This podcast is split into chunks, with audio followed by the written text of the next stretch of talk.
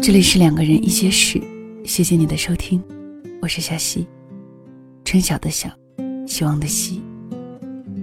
一群朋友在聊天说起各自微信上好友的数量，多的竟然达到上千个。小溪看了一下自己的好友，也有五六百个。米粒说，她的好友只有十几个。我们都很惊讶，为什么他的好友圈人数这么少？他说，在一次心情不好的时候，打开微信的通讯录，发现竟然没有一个人是可以说话的。于是，一气之下，把所有不相干的人都删掉了。我特别能够理解好友的这种行为。很多的友谊，其实都逐渐的消失在了朋友圈里。看着难过，删掉又有点可惜。只是又有多少人能够像他一样说删就删掉呢？今天的分享，名字叫做《我们的友谊最终都死在了朋友圈》，作者是曹植。以下的时间分享给你听。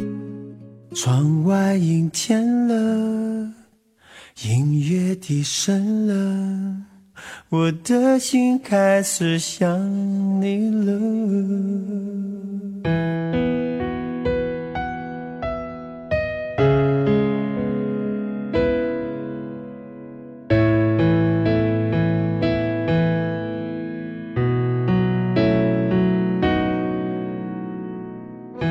如果一个人是一个开始，两个人是不是结局？如果一段情是一个故事，那么两颗心会不会延续？有没有人让你甘心低到尘埃里？有没有人专注的陪着你，从一生走到一世？每周日晚，两个人一些事。为你讲述那些年我们的故事。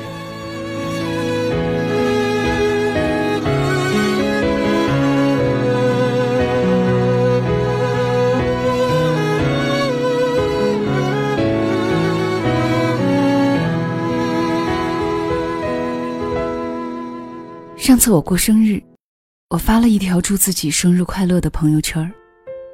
回到聊天界面后。收到了一条久未联系的好朋友的私信，生日快乐！我开心的从椅子上跳起来，输入框里飞快的摁出一句：“不错不错，你这个臭小子还记得为父。”想了想，觉得太轻佻了，删掉。又打了一句：“我还以为你忘了我生日呢。”想想又觉得太哀怨，删掉。最后。我发送了一句“谢谢”，从特别关心到取消关心，从聊天置顶到不常联系，从单独分组到大众分组，从秒赞秒回到朋友圈孤零零一条横线。只有社交软件变化的位置，记录了友情逐渐变淡的过程。分开后的第一周，我们可能还会挤出时间见一面。过了几周，我们可能在同一个群里寒暄。再过几周，我们只剩下彼此点赞。后来我们连赞也懒得给彼此点。很多时候，朋友之间的关系就像那句歌词说的：“解散后各自有机遇做导游，接受了各自有路走。相识免不了人在风中，聚散不由你我。”同学聚会时，都会心生感慨。席间除了追忆往昔，便是攀比吹嘘。那些年少时结伴上篮的兄弟，课间携手去洗手间的姐妹，不过短短几年，相见竟再无话可说。可能是人际交往到了青黄不接的过渡期，儿时玩伴多已成家立业，少年同窗如今各安天涯。大学知己更是四散于海内外，新结交的朋友寥寥无几，旧时的玩伴又分隔两地。我们总是感叹，老朋友不懂新情况，新朋友不懂老脾气。可是大多数人一边追逐稳固的友谊，一边又没有足够的能力维护好每一段关系。如果遇见陌生人里那一句话所言不虚，人的一生平均会遇到两千九百二十万人，会与其中的三千人结交，与其中一人相爱。那么现在的你，除了正在与之结交的一百五十人，还有两千八百五十段人际关系。要么在还未抵达的未来，要么已经在不知不觉中沉没在过去。所以在人生的长河中，一段友谊的消散，几乎是必然的。有时候我们会模糊了友谊和久处的界限。回顾年少时的情谊。会发现，人与人的亲近，往往和空间距离有着密切的联系。小时候活动范围有限，交友范围也有限，发小就像是电影电视剧中演的那样，不是同班同学，就是隔壁邻居，再不就是父母交情甚笃，两家常来往，一起逃过的课，聊过的八卦，趴在窗台上看过的隔壁班帅哥。相处几年间，共享了彼此百分之八十的青春记忆。记得重庆森林中，金城武喜欢待在旧宅子里，对着一块用了好几年的旧毛巾自言自语。单纯的记忆共同体，就像金城武这一块情感丰富的毛巾一样。你对旧友谊的怀念，也只是一种对自己过往的怀念。你怀念的这个人。只是一个旧日时光的象征。人是社交动物，会对熟悉的人和事物产生依恋。行走在人群中，每离一个人更近，就会离另一个人更远一点。而年少时，总是更想追逐未知和远方。以前看过一个电视节目，大致规则是：三队队员冲进一间超市。在规定的三分钟内，将尽可能多的商品搬到收银处。最后拿到商品总价值最高的成员，能够获得免单。这一规则下，情绪选择的效果在三分钟之内得到爆发。在开始的一分钟里，队员会疯狂地把商品搬进购物车。在接下来的两分钟，队员就会逐渐减少每一趟物品搬运的重量。以期在规定时间内求稳，拿到手上的商品。如果将一生的焦距视为奖品，将赛程延长到整个人生，会发现情况也是如此。感觉未来时间期限还很长的时候，往往会选择见识新的世界，结交新的伙伴。但当我们老去，自觉时日无多时，就会逐渐求稳。退居在情绪满足的龟壳里，体现在行为上，就是放弃新的社交渠道，更愿意和关系稳定的旧友相处。生活把我们从此岸推到彼岸，身边又有了新的久处之人。年少时淡去的友谊，真的就像有些人说的，聊完了过去，就无话可说了。即使曾经真心相待的朋友，也会败给渐行渐远的三观。微博上有一个讨论“友谊渐行渐远”的热门话题，点赞最高的回复是：“微商这条路是你自己选的。”记忆回到少年时，当时班上有很多同学，篮球队有一排穿同款脏兮兮球衣的小队员，舞蹈班也有好几个可爱的小姑娘。大家都有朝夕相处的集体记忆，可是为什么偏偏是你们成为了朋友？我想是因为当初的认同，有了相似的三观，就有了共同的话题，有了最初的感情基础。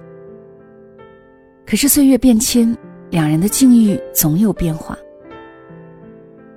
翻看张爱玲散文集，字里行间常常会出现一个。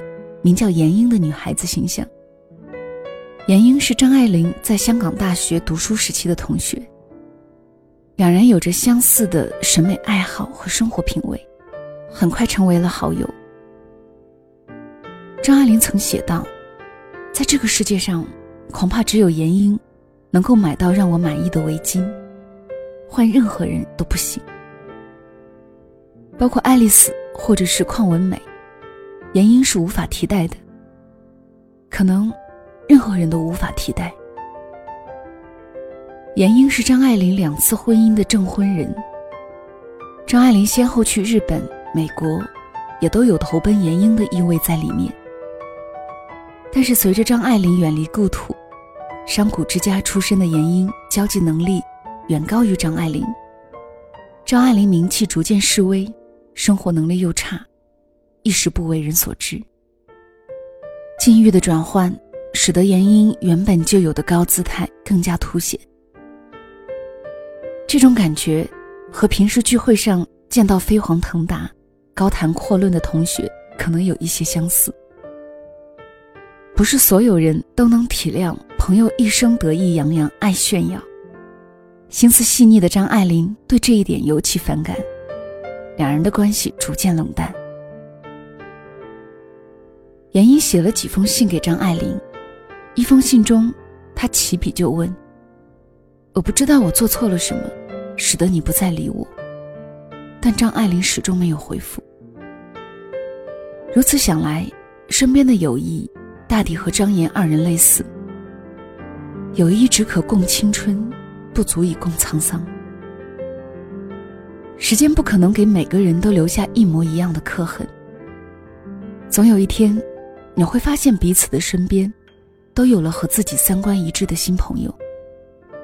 年少的好友，变得只适合怀念。圈子不同，不必强融。我有一位大学同学，性格非常好，会照顾人，不发脾气。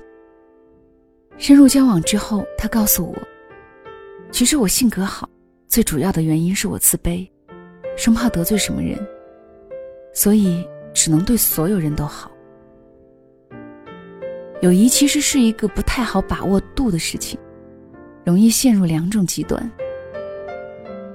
一种是唯唯诺诺，一句话都不敢说；一种是左右逢源，忙着和所有人打好关系。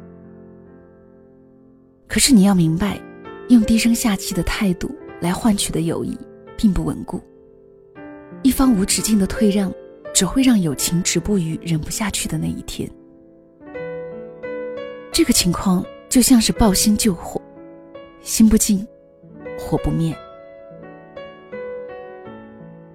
成长的重要意义之一，在于意识到不可能让所有人都喜欢你。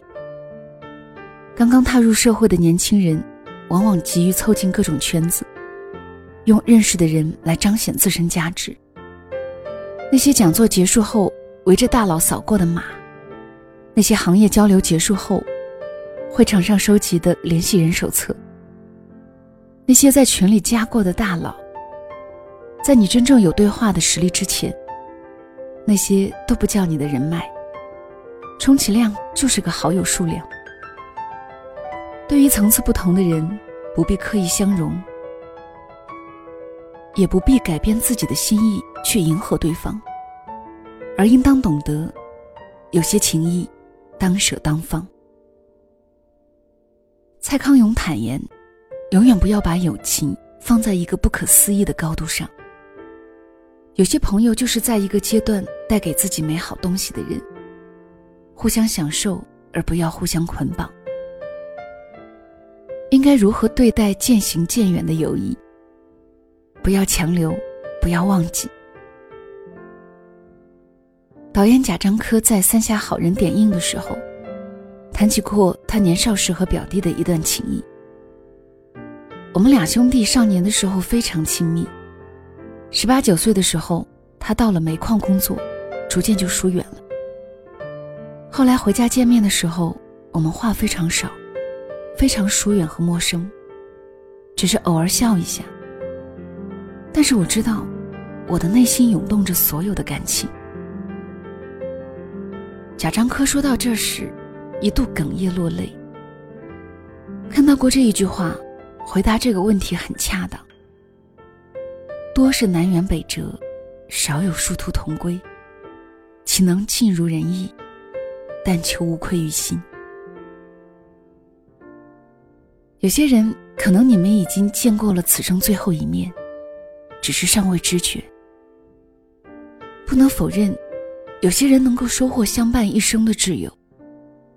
有些人能够和久未联系的故人，一个眼神就回到十年以前。有些朋友就是能够相隔两地，依然有情绪就第一时间分享。更多的朋友，与其说长大后各奔前程的每个人，都各有各的幸福，倒不如说，各有各的求而不得。陈奕迅有一句歌词这么唱：“来年陌生的。”是昨日最亲的某某。可是，即使两人注定在熙熙攘攘的人群中偶遇，又被人潮给错开。回想起相遇的那一天，我依然会选择认识你。感谢你，曾出现在我生命里。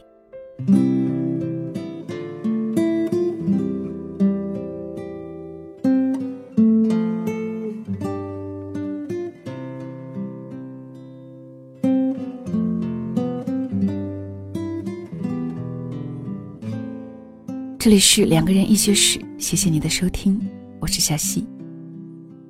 分享的这篇文章来自作者曹植，公众号曹植。我记得在某一年，大概是在七八年前，我们都特别爱说的一句话就是：如果我们能够把友谊保持到什么什么时候。当时说着这一群话的朋友，现在已经各散天涯。不过庆幸的是，也有一两个还留在身边，只是联系却越来越少。感情应该是这个世界上最不可靠的东西，不管是友情还是爱情，最大程度的无愧于心，并且能够深深的理解，长大后各自奔前程的我们，不过都是各有各的求而不得。我想，看到通讯录上满满的人名，却无人可说的时候，内心多少也会有一些安慰吧？你说呢？也欢迎你当你的体验写到节目的下方。今天的分享就到这里吧，谢谢收听，晚安。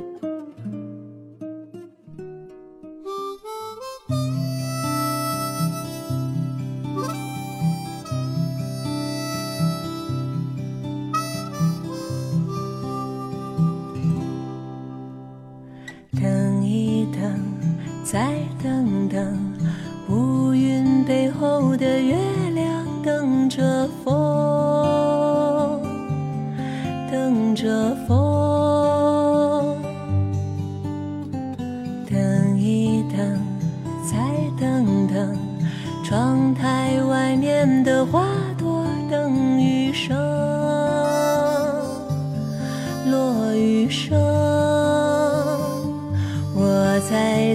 什么是在等冬去春来，还是等一树花开？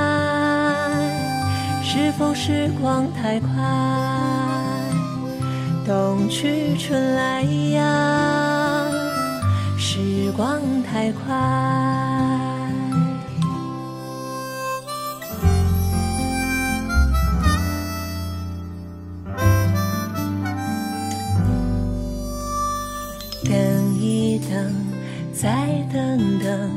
路上行人的脚步太匆匆，太匆匆。